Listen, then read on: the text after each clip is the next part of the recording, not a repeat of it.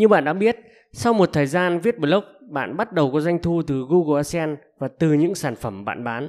Vậy câu hỏi đặt ra là bạn muốn kiếm được nhiều tiền hơn từ doanh nghiệp online của bạn thì mình phải làm như thế nào? Chúng ta có hai cách để tăng doanh thu cho blog. Cách thứ nhất đó là tăng lưu lượng truy cập. Cách thứ hai, nâng cấp độ khách hàng để họ mua nhiều sản phẩm hơn từ bạn. Chào mừng bạn đã quay trở lại với chuyên mục Marketing for Winner. Tôi là Trung Nguyễn đến từ nội dung là vui.com. Bạn có thể nghe trực tiếp nội dung podcast này trên nền tảng website nội dung là vui.com, Google Podcast, Apple Podcast, Spotify và SoundCloud. Và như đã nói đến ở đầu podcast này, ngay bây giờ chúng ta sẽ lần lượt tìm hiểu hai cách giúp bạn tăng doanh thu cho doanh nghiệp online của bạn. Cách thứ nhất đó là tăng lưu lượng truy cập. Tôi cũng đã nói vấn đề này trong một số những podcast trước rồi. Chúng ta có thể tăng lưu lượng truy cập bằng cách trả phí hoặc miễn phí. Đối với phương pháp trả phí thì bạn có thể quảng cáo Google, chạy quảng cáo Facebook, Zalo, TikTok. Còn miễn phí thì bạn có thể làm SEO web, kênh YouTube, podcast, à, lập ra những group hay fanpage để kéo traffic về cái blog của bạn. Trong podcast này tôi muốn tập trung vào vấn đề chính đó là làm thế nào bạn có thể nâng được cấp độ của khách hàng trên blog nhằm tăng doanh thu của mình lên.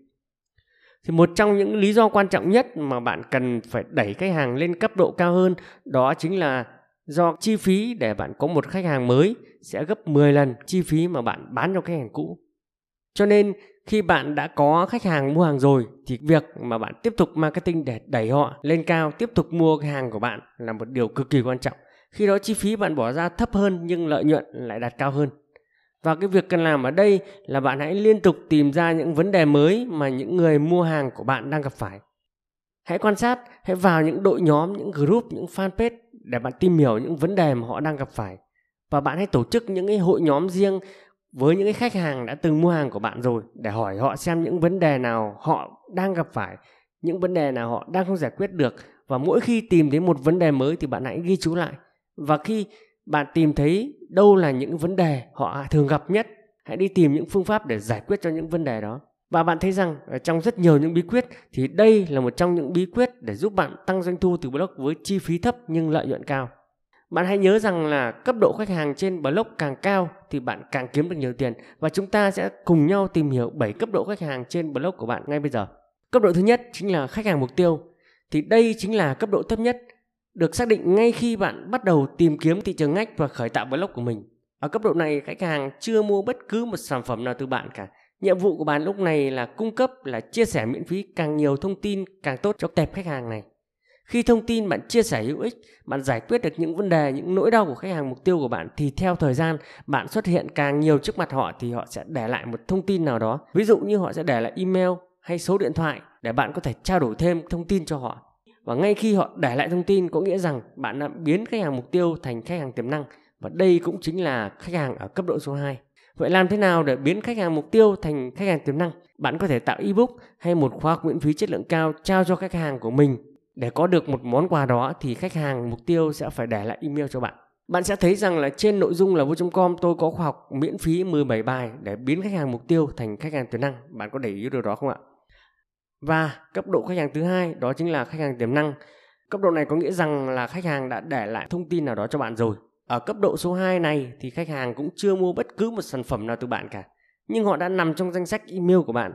Do đó, bạn hãy chăm sóc họ thường xuyên và liên tục bằng cách gửi những email khi có những bài viết mới trên blog của bạn, hay khi bạn có thông tin về những sản phẩm mới ra mắt, hay khi bạn có những đợt khuyến mãi nào đó thì hãy gửi thông tin này đến cái email của họ. Và ở cấp độ này thì bạn cần phải giữ được mối liên hệ với họ càng sớm càng tốt.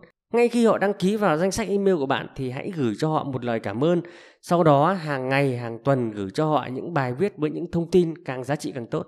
Và đến một lúc nào đó thì, thì họ sẽ mua sản phẩm của bạn và ngay lập tức họ bước vào cấp độ thứ ba, cấp độ người mua hàng. Ở cấp độ người mua hàng này thì họ có thể đã mua một sản phẩm nào đó của bạn rồi. Nhưng nếu như bạn không tiếp tục duy trì mối quan hệ với họ thì họ cũng có thể biến mất bất cứ lúc nào. Do đó hãy tiếp tục duy trì cái mối quan hệ bằng cách liên tục chăm sóc họ qua hệ thống email tự động của bạn. Tiếp tục gửi những bài viết hữu ích, những thông tin có giá trị, những phần quà miễn phí cho họ. Trong cấp độ số 3 này thì bạn hãy tiếp tục tạo ra những sản phẩm cao cấp hơn, có nhiều lợi ích hơn với khách hàng.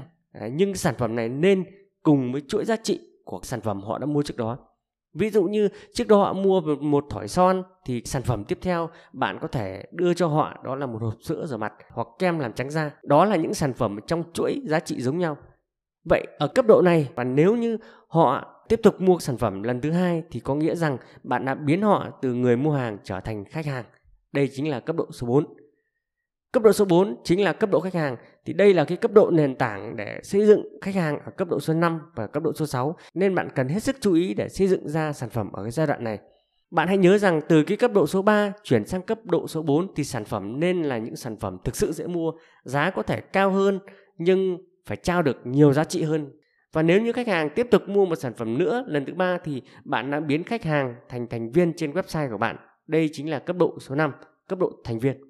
Cấp độ thành viên là cấp độ mà khách hàng mua 3 lần trở lên. Ở cấp độ thành viên này thì khách hàng sẽ mua hàng dễ gấp 10 lần so với cấp độ số 4. Là khi khách hàng ở cấp độ thành viên thì bạn hãy sử dụng một cái chính sách nào đó để cho họ vào một nhóm đặc biệt. Hãy đối xử với họ đặc biệt hơn những người khác. Ví dụ như là cấp những cái thẻ thành viên hoặc cấp những mã số đặc biệt hoặc đưa cho họ nhiều cái ưu đãi hơn so với khách hàng thông thường. Và ở cái giai đoạn này nếu như khách hàng có bất cứ một thắc mắc nào về sản phẩm dịch vụ của bạn, về hệ thống marketing của bạn, về quá trình đổi trả hay về chế độ bảo hành thì bạn hãy nhiệt tình giải đáp. Đó là cách bạn giữ chân khách hàng thành viên cho blog của mình. Và ở cấp độ số 6 chính là cấp độ người ủng hộ. Ở cấp độ này thì bạn bán bất cứ thứ gì họ sẽ mua, họ mua để ủng hộ bạn bởi vì họ đã trở thành fan trên blog của bạn rồi. Và đến cấp độ cuối cùng đó chính là cấp độ số 7, cấp độ raving fan, cấp độ fan cuồng. Bạn bán bất cứ thứ gì họ cũng mua. Đây là cấp độ cao nhất của khách hàng trên blog của bạn. Khách hàng gần như lục tung tất cả mọi thứ trên blog, trên podcast, trên YouTube, trên Instagram, trên TikTok. Tất cả mọi thông tin ngóc ngách về bạn đều được họ ghi nhớ. Ở cấp độ này bạn sẽ thấy ở nhiều những ca sĩ hiện nay như Sơn Tùng MTP, Mỹ Tâm hay là Đan Trường, tức là họ đã trở thành fan trung thành của những ca sĩ này rồi. Chỉ cần những ca sĩ này ra bất cứ một sản phẩm âm nhạc nào dù hay hay không hay thì họ đều thức đêm thức hôm để cày view, đúng không ạ? Tâm lý của khách hàng nằm ở cấp độ này là họ luôn thể hiện lòng ngưỡng mộ bạn, giống như họ coi bạn là một hình mẫu mà họ hướng tới hoặc thần tượng bạn. Họ sẽ theo dõi mọi hoạt động của bạn. Vì vậy khi khách hàng nằm ở cấp độ này thì bạn bán thì họ cũng mua. Kể cả việc bạn không bán hoặc bạn giới thiệu những sản phẩm của người khác thì họ cũng mua luôn.